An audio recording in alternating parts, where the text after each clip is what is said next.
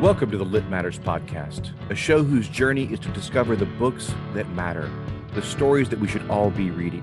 I'm your host, Chris Evans, and I've devoted decades in education examining this very topic. Each week, I'll be joined by a guest, fellow teachers, librarians, writers, and lovers of books from all walks of life who will advocate for a single transformative book, one that we should all be reading. Through this podcast, I hope to build a collective bookshelf of amazing stories, lit, that matters. Thank you for joining us on the second episode of the Lit Matters podcast. I'm overwhelmed by the support and positive feedback from our first episode. If you haven't listened to the Moby Dick episode, please go back, download it, subscribe to the show, leave a review, suggest any books for future episodes as well. For today's show, we, we leave the seas and blast off to other worlds and other dimensions to discuss Samuel R. Delany's 1984 sci fi masterpiece, Stars in My Pocket Like Grains of Sand. We are joined by Paco Brito Nunez. He's a professor of American literature and English at Orange Coast College. Paco, welcome to the show. Thank you for having me. Oh, fantastic to have you here. Skipping all the small talk here, let's get right to it. I'm sure you want to go enjoy your spring break. You have a stack of papers just calling your name there. So let's let's get right to it. Paco, have you always been a reader? Have you always been a lover of stories, of books? What is your origin story as a reader? Yeah, um, I think I always have loved them.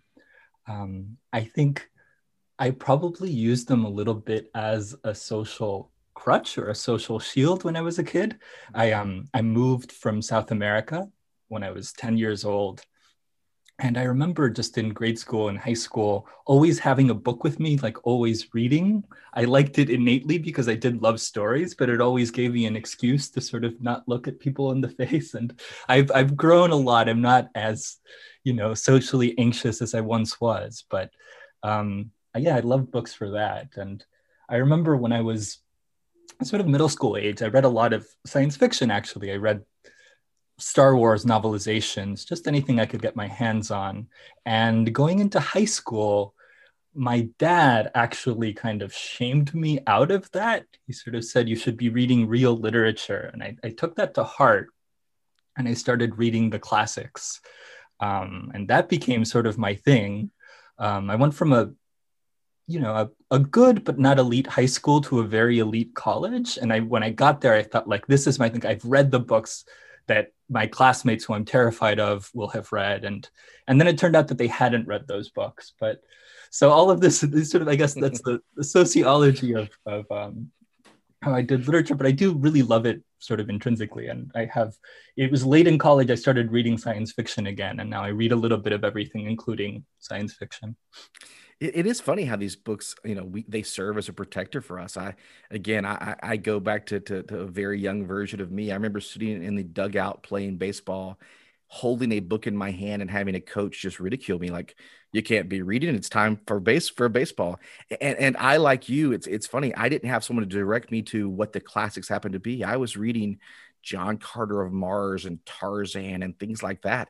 And I thought they were the classics. Like I, I had no way of knowing what was good and what was bad. I just knew it took me to a different world than I was in. And I loved that. And it certainly served that purpose as, as well.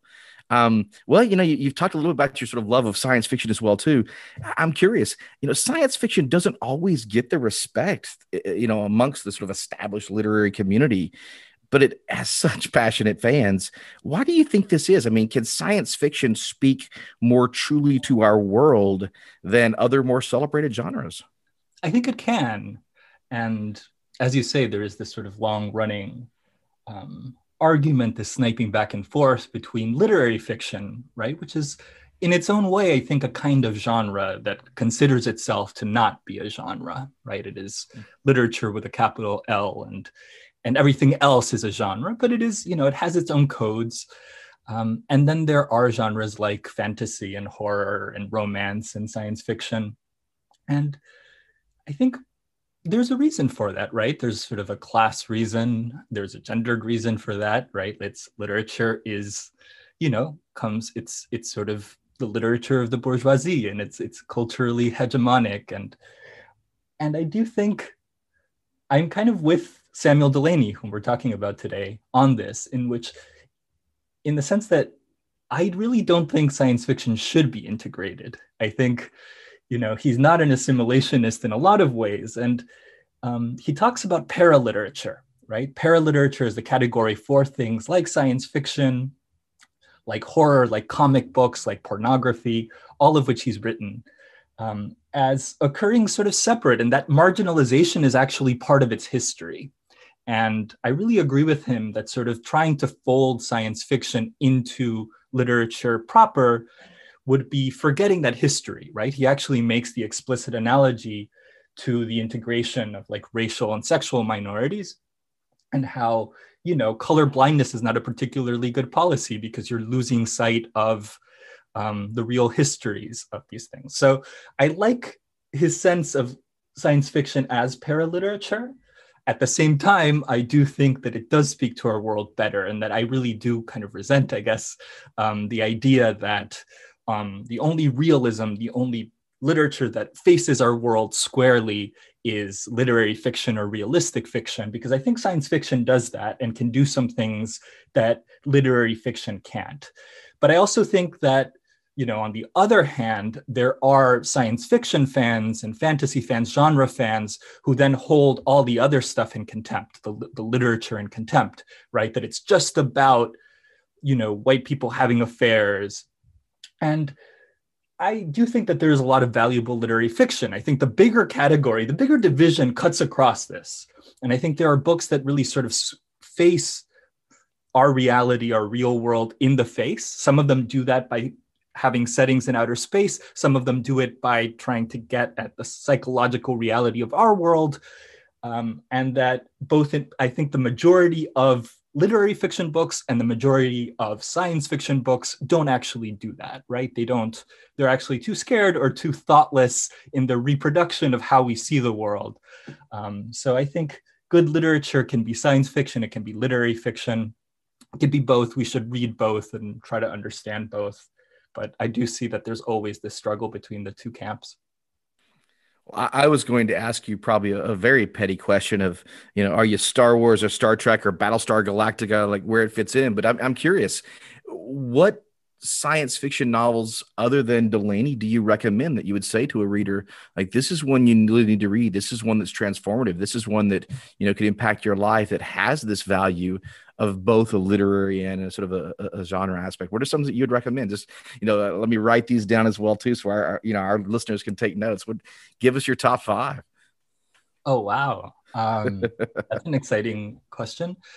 Uh, maybe the first one that comes to mind, a book I really love, is called Woman at the Edge of Time by Marge Piercy. It's, it's a book that comes out in the 70s, about 10 years before Delany's, And it's a book that is both brutally realistic. It's about a very sort of poor Chicana woman who might be schizophrenic, might be having dissociating from reality, um, or she might be getting visitors from a kind of utopian sort of post-capitalist future and the book sort of goes back and forth between that future that kind of utopian future this kind of agrarian feminist future and it has one amazing moment in which there's also an alternative future that is kind of a forerunner of cyberpunk dystopia but it's also very much about being in a mental institution and what happens to this character Connie Ramos. So that book is amazing because it's both sort of deeply realistic and sort of facing that, and it has this amazing sort of utopian future. I really think it's a classic. I really, I'm looking forward to teaching it someday. It's a tough book because it's really, really dark, um, but it also has that kind of amazing. And I guess we'll go too far if I keep on thinking about all the science fiction books I want to recommend. But other, you know, an, another classic of the genre is is Ursula K. Le Guin's The Dispossessed a book, An Ambiguous Utopia, right? That's the the subtitle that she added afterwards, and which actually Delany's a dissenting voice. He doesn't like the book too much, but I think it's really great, right? It's it's it sort of takes capitalism square on. It has you have this kind of anarcho-communist moon that's been independent of the capitalist planet for about 200 years. And through the story of this exceptional individual, Shevek, sort of traveling to the capitalist moon and you really get to see both sides and it's it's such a thoroughly imagined idea of living outside of the capitalist mode of production i think there's something really amazing about that Um, it's very different from Delany's vision of it, but um, that was a book I read a couple of times and didn't really get it, and then it just really clicked for me, and I, I really love it. I think those so Piercy and Le Guin, these are two sort of utopian novels from the 70s, um, kind of forerunners. They're all sort of in dialogue um, in that same conversation that Delany's a part of too. Wow, I, I, think if uh, I keep taking this list from you, you're going to to take away all of my zeal to grade any papers this spring break, and, and go straight to the library to pick these books up as well too. I can't wait, and I do love Le Guin. Uh, Left Hand of Darkness is one of the greatest novels. It's one of my favorites. Just absolutely brilliant. Um, let's let's take this moment then to turn to to Delany because that's what you're going to talk about today. So so before we sort of dig further into it, can you give us sort of that basic, no spoilers, least you need to know about stars in my pocket, like grains of sand for a reader? Who, and by the way, I, I wish you good luck with this because the sci-fi is always so intricate to explain this. Just uh, what do we need to know? The basics of the novel to get us started. Sure. I mean, I think it's almost among people who take this book to heart. It's almost a cliche to say this, but it's maybe the most fully imagined attempt to really draw a galactic scale civilization in science fiction, right? It's it's a similar idea to uh, Star Wars. Maybe there's a whole galaxy, but what if we took that really seriously and looked at how diverse that would actually be? All the different kinds of, all the difference that you would see across these worlds, right? I think it's it's got this amazing. I mean, that title, right? Stars in my pocket. It's playing with the sublime um, the very small, the grains of sand, and then the stars. Um, so that's the setting. Um, I think in terms of the plot, and to give a little bit, I think you have to talk a little bit about the plot. And it's also a slave narrative in a way. It begins with a character who is enslaved on the first page of the book. And so he's the lowest of the low in what's really a backwater, right? Sort of worse than Tatooine type backwater to this galactic civilization. Um, and he ends up surviving. The, the whole prologue of the book, called A World Apart, is set on this world and sort of every the ways that he's brutalized. And this one encounter, he's able to sort of read, and he's got this amazing. I won't sort of spoil more of it, but there is a moment of liberation that he has, this sort of brief, short-lived liberation that he has. Um, but at the end of the prologue, the world is destroyed, like the planet is destroyed under mysterious circumstances. And that carries over to the rest of the novel, which is narrated by a very different character named Marq Dyeth. Rat Korga is the name of the, the character at the beginning. Um, and so he's he's a slave, right? He's the lowest of the low. He becomes the sole survivor of this planet. And in the second half of the novel, we meet this character, Marq Dyeth, who's kind of from an aristocratic, quite advanced world in which, you know, human or a human-like race lives with a non-human race of sort of giant insects or lizards called the Velmi. Um, and they live in this kind of amazing harmony, at least in the part of the world where Marq comes from. And I mean, the plot of the novel is really sort of Marq Dyeth, who's an industrial diplomat is his title, right? It, it means he he takes cargo across the galaxy and he's in charge of basically translating and introducing people to this world. So he's a perfect narrator that allows Delany to sort of explain the cultures and the mores of this galaxy um, so well and it really is about how these i mean it's a love story in a way it's between the love story between these two men between rat korga and marq Dyeth. i'm calling them men in the book they're called women and there's an interesting sort of play with gender identity and sort of the, the language you know the lingua franca of the civilization takes the pronoun um, the pronouns he him his are really reserved just for the objects of erotic interest of women and women is the, the largest category. So all not just all humans but all species that we treat with dignity the dignity that people have are women and are are she right? Which is really sort of fascinating. So it's about these two women whom we would call in our own backwards world of earth whom we would call men and their love story. I won't say more about how it develops exactly, but it is amazing. So Rat Korga is the lowest of the low. Marq Dyeth comes from a very aristocratic family, and it's about the interaction between the two. And the destruction of Rat Korga's home world of Rhyonon is handled in such an incredible way. And I think it's one of the things that really sets this book apart from something like Star Wars, right? In Star Wars, you see the destruction of the planet Alderaan. And it's very sad for Princess Leia, but it's kind of one plot point in that big story in the fight against the Empire. In this book, everything is shattered like the entire galaxy is sort of thrown off kilter slightly by the destruction of one planet among so many and i think one of the things delany is doing really beautifully right is talking about how rat korga has lost the world there are amazing analogies between worlds and and one of the things that the novel i think does so beautifully is saying the billions of people who died on that planet but even one of them dying would losing a world and how terrible that is. And every person that is lost is the loss of a world. I think the novel explores that in a really fascinating. So I won't give more away of the plot about the coming together of Marq and Rat. Um, but those are the basics, I guess. Well, I'm, I'm glad I didn't ask you the Star Wars, Star Trek question. I think I know now. Uh, we're we're we're team Star Wars, and I I like that. Uh, certainly, it was one of the first sci-fi adventures I think I, I dove into as a as a child, just head on completely. Um, I'm, I'm curious, what was Delany doing? Like, what do we know about Delany when he wrote this book? This is this book's from 1984, is that right? I mean, how does it sort of fit into what was going on then, and how he composed this?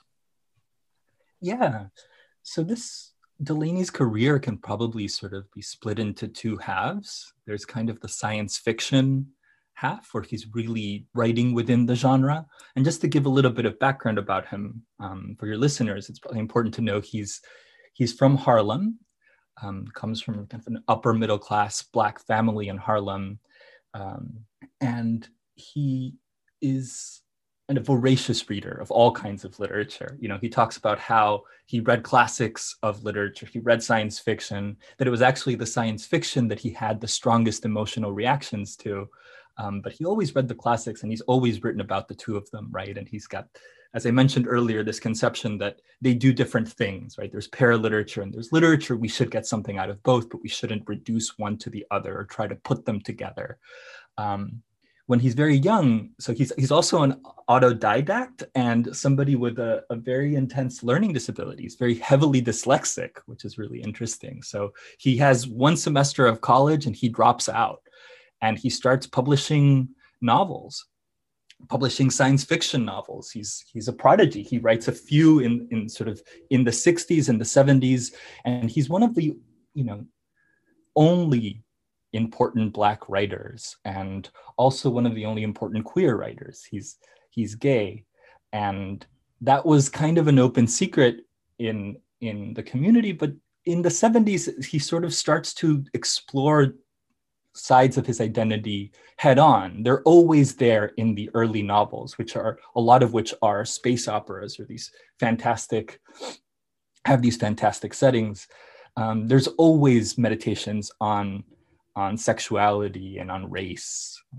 Um, but they really come to the fore in the 70s. He publishes this really big book called Dhalgren, which was a big bestseller, but is incredibly divisive because it's not it's not really science fiction in a conventional sense. It seems to be taking place in this sort of collapsing Midwest city. It's kind of dystopian. That place is falling apart. And there are really questions of sort of race and sex. It's a very sexually explicit book. It's, I mean, it has a lot more in common with something like Ulysses. You know, it's we were talking about the debate between literature and science fiction. This put off a lot of the science fiction readers.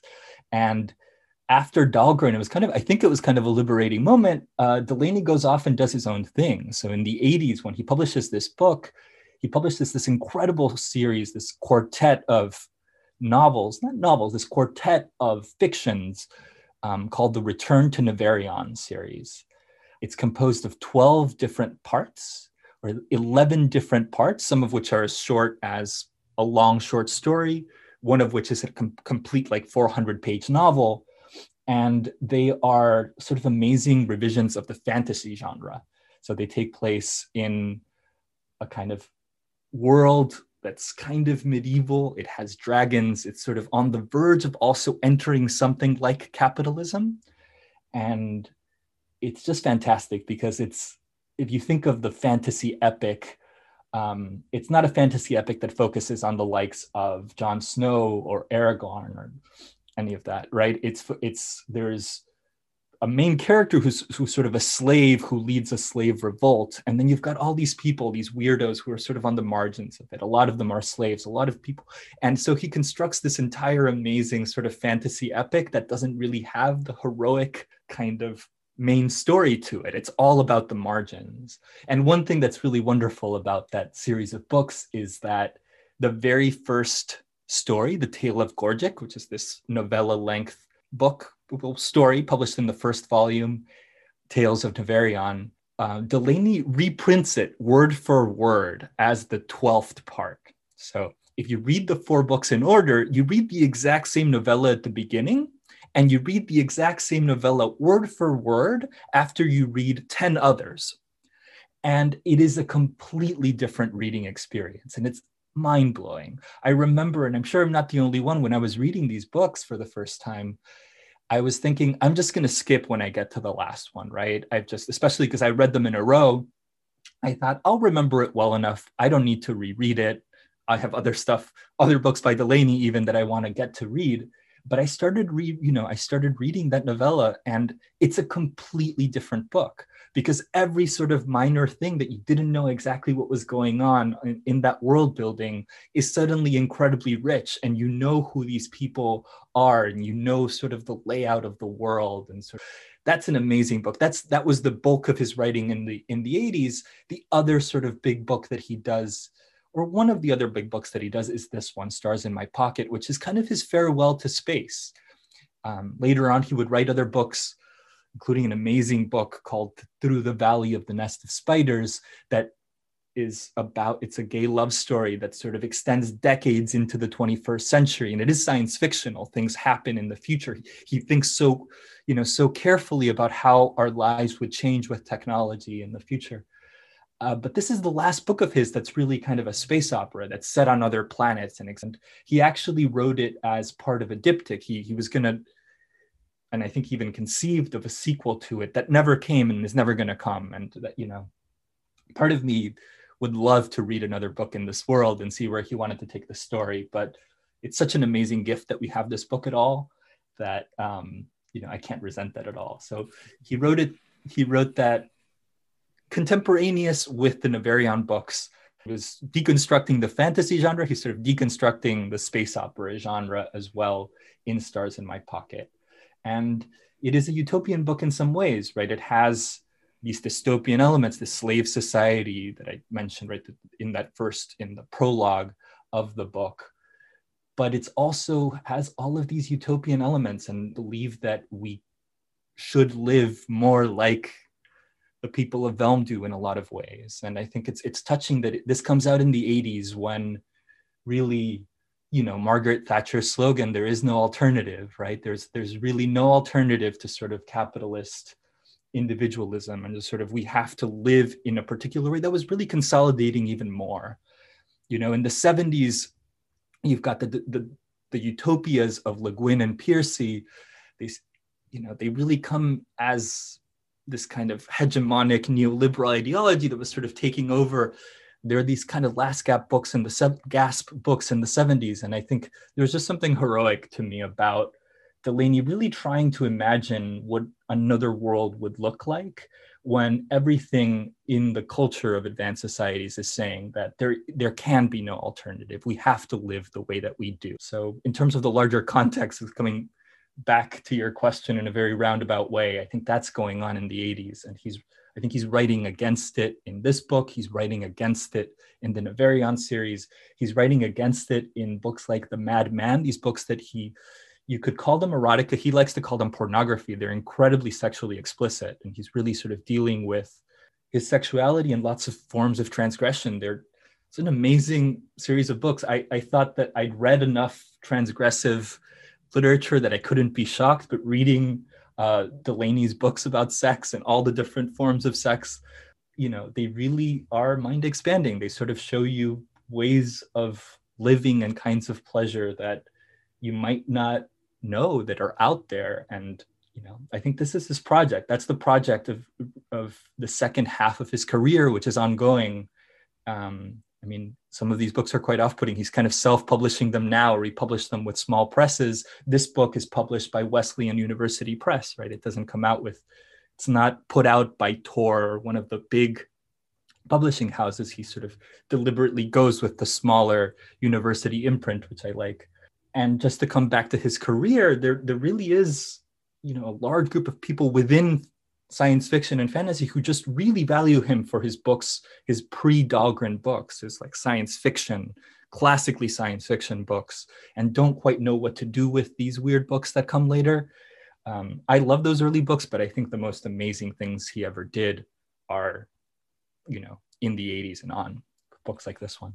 I think it's so fascinating that you, you said your father looked at the the early novelization of Star Wars and said, pick up something better. And so what what did you do years later? Pick up the intricate you know the, how these intricate novels. And, and having read the the Star Wars novelizations, George Lucas like they're operating the same time. Was there any chance that they ever crossed paths? Because I think Lucas was so bound by what he could print. It was a safety to what Star Wars was, even as groundbreaking as it was compared to this it'd, it'd be interesting to see if they cross paths at all. Do you have any record of, of the two of them sitting in a room chatting about uh, the way they envision worlds? I doubt it. Delany has, Delany did review Star Wars when it came out in 1977. It was quite a negative review of it, and um, yeah, they those books, you know, the Star Wars galaxy and the galaxy and stars in my pocket. I think they're superficially similar, right? But I think they're completely different. I also, you know, this book is doing something completely different. This is, you know, what I was describing about Alderaan. This is taking these things seriously in a way that Star Wars is good for what it is. But like you were saying, the constraints that Lucas or anybody has in making those, right? He's making these boundary pushing books because he's producing them out of his own imagination. I think Star Wars part of the reason I'm not interested in in it anymore is it's it's a Disney product. It really is being sold to as many people as possible to please as many people as possible, and really sort of needs to appeal to not the lowest sort of lower common denominators of various kinds. It can't push boundaries, right? You're not going to get a critique of our way of life um, from the biggest entertainment conglomerate in the world, who's now pushing the Star Wars books. Um, in some ways, yeah, you couldn't get farther from Delany than Star Wars, right? I think this this is really radical art versus art that has its purposes. It can be very enjoyable, but I think it's running away from the world, right? It is meant to be escapist, and I don't think it can tell. I personally, you know, don't think it tells us much about the world in the way that about our, our world the way that Delany does. So, Paco, you're telling me I, should not uh, hold my breath for a stars in my pocket like grains of sand toy line uh, that we, we wouldn't sell too many of those figures. oh boy. Well, well, well, tell us a little bit about the novel as well too. So, so take us to a, a place in the book that you love, a passage that you were really struck by. If you don't mind sharing it and just sort of explain your thoughts to it. Sure. You know, I was thinking long and hard about which part of it I should read and a lot of the passages are these amazing monologues that Marq the, the, industrial diplomat, has, where he's explaining his world, right? He's explaining this amazing utopia of Velm uh, to us.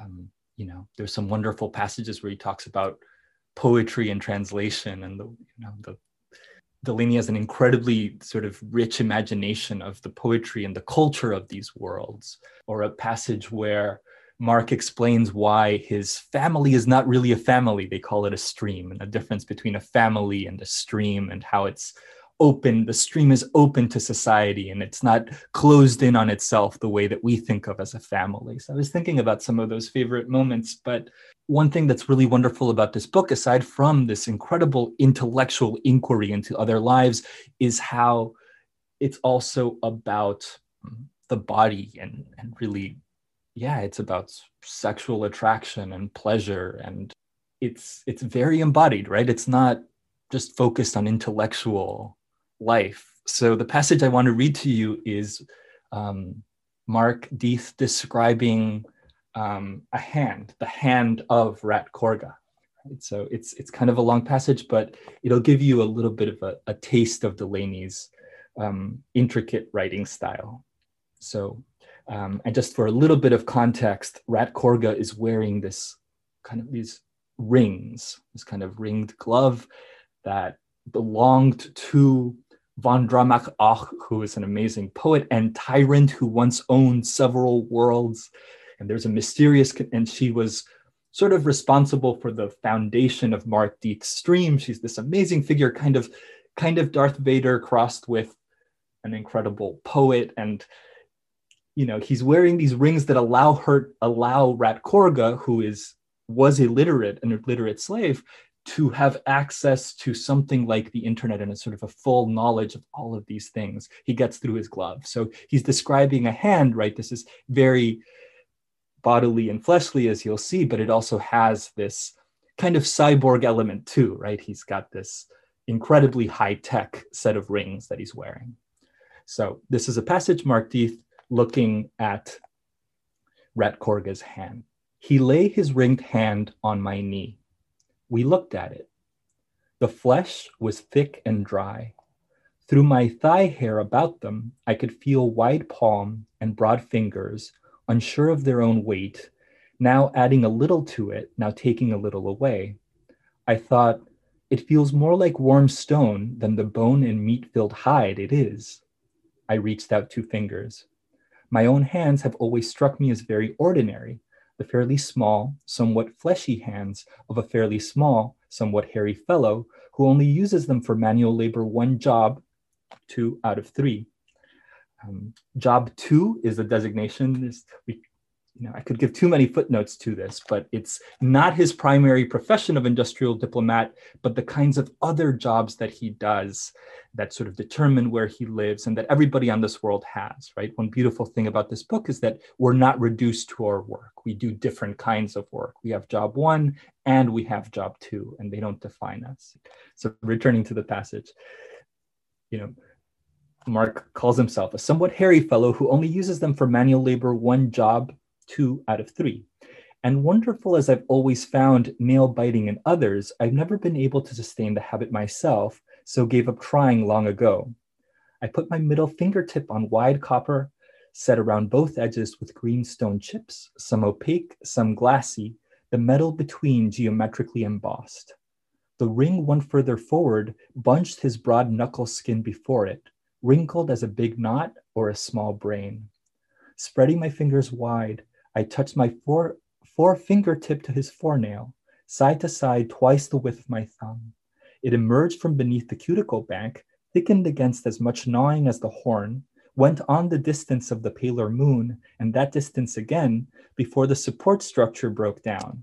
I cannot say was undermined because all that could be had, all that could be had been and then been bitten away. For this distance again, it clutched at the quick, its edges pitted so smallly and myriadly, it presented the regularity of the endlessly attacked border, marked by the dirt of an unknown task. The crown rose and curved away, twice the length of the nail itself, as it did on all his fingers, thrice on thumb and little. As my fingers moved on its upper surface, the heavy crown seemed of equal hardness and clearly of greater endurance with the horn. That surface bore the swirls and lines fainter, of course, and interrupted and scarred, that below would let his fingerprint. I moved my hand, feeling the textures copper, stone, nail, skin, and thought about the mechanics through which we locate beauty.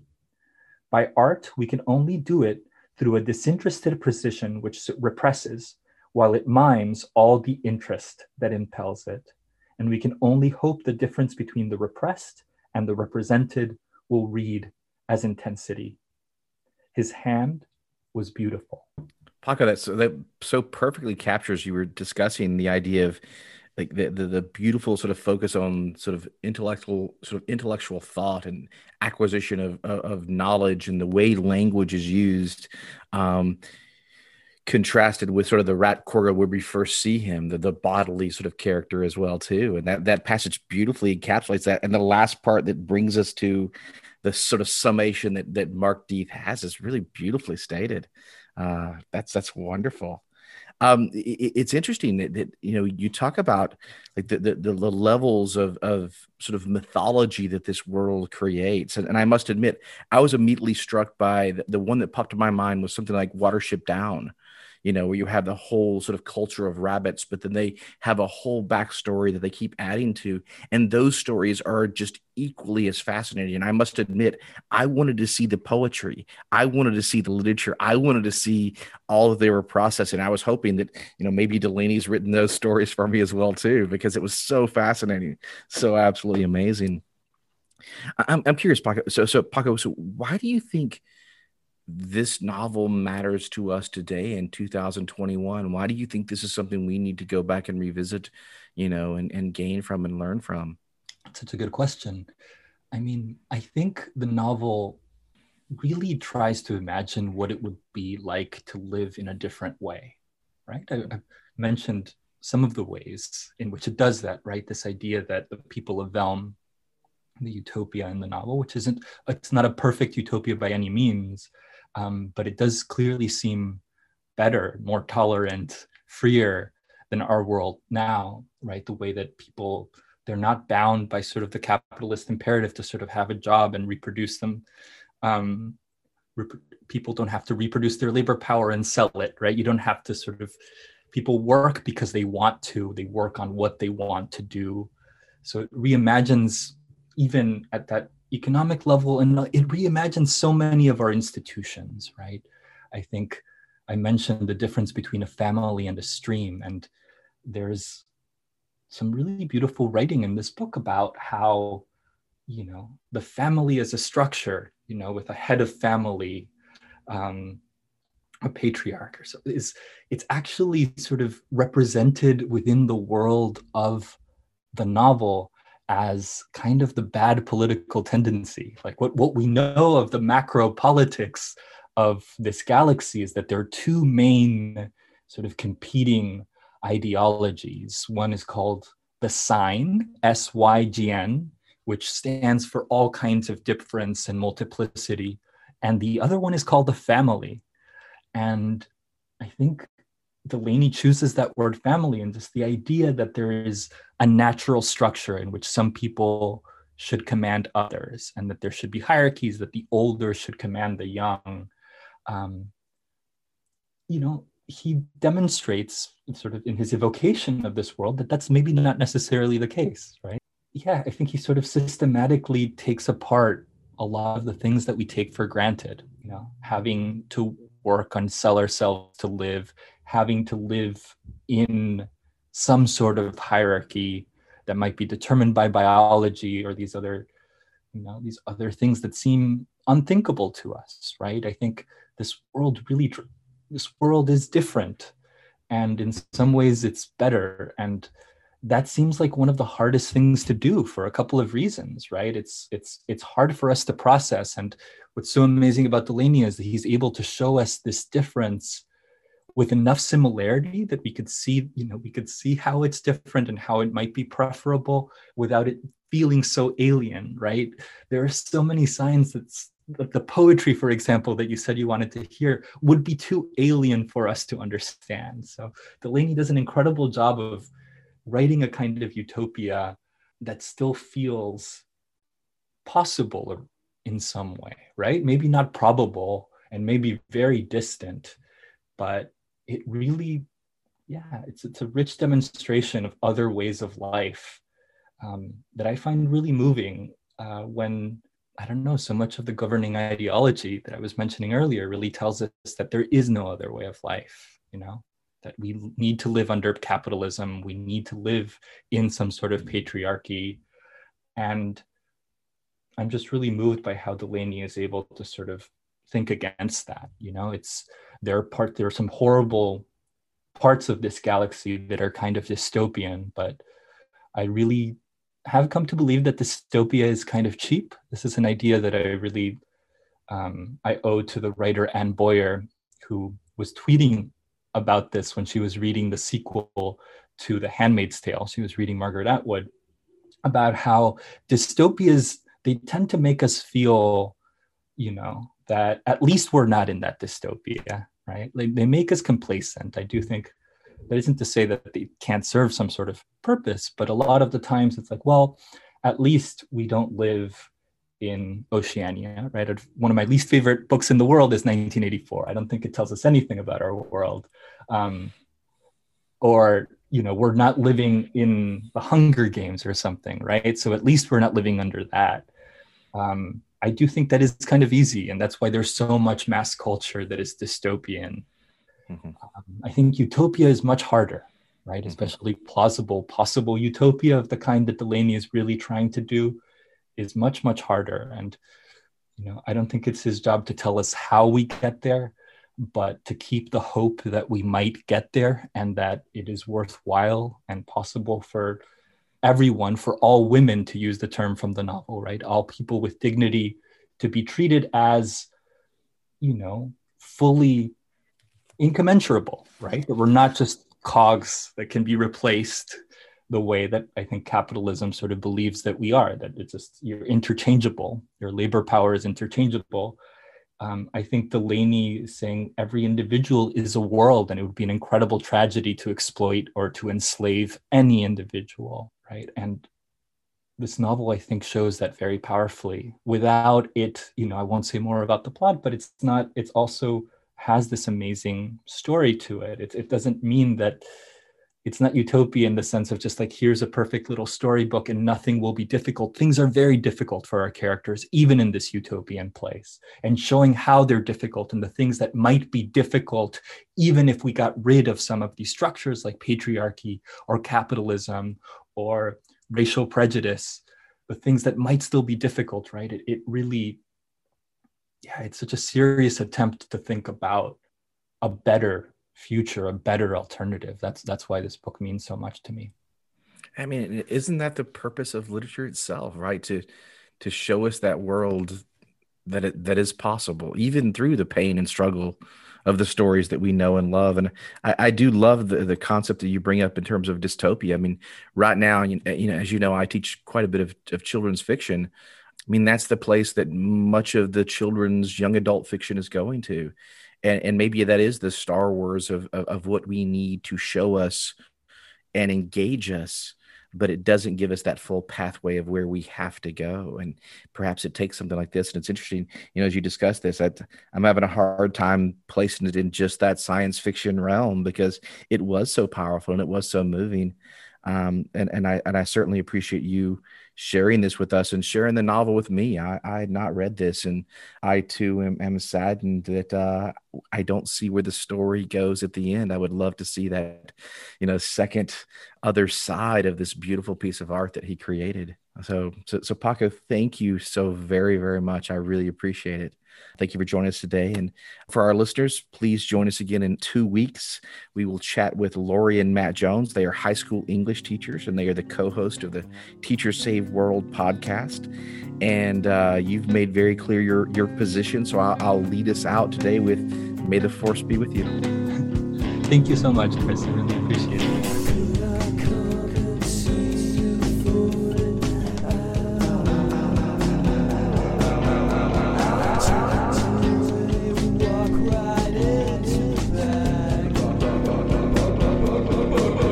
For listening to Lit Matters. All content is written by Chris Evans, and the show is produced by Steve Baldwin. Music was provided by the band Soup. Find them at Apple Music and Spotify.